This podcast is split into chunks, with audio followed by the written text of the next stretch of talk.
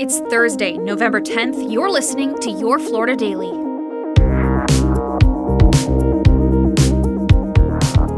I'm Katrina Scales. Florida sees a direct hit from a hurricane for the second time in less than two months. Nicole made landfall as a Category one storm, first lashing Indian River County with seventy-five mile per hour winds before weakening and moving into central Florida. Just six weeks ago, Hurricane Ian bared down on southwest Florida. Many seawalls on the east coast, already washed away by Ian, disappeared overnight.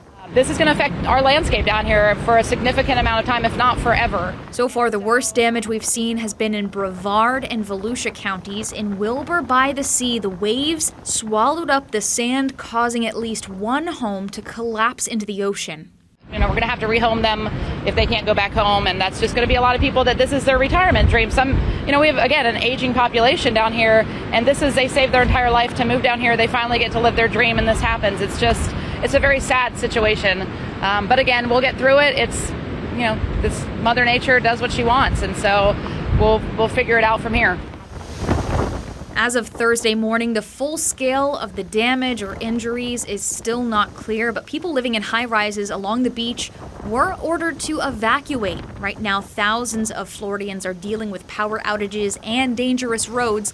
The National Weather Service expects Nicole will continue north out of Florida and into Georgia by tomorrow.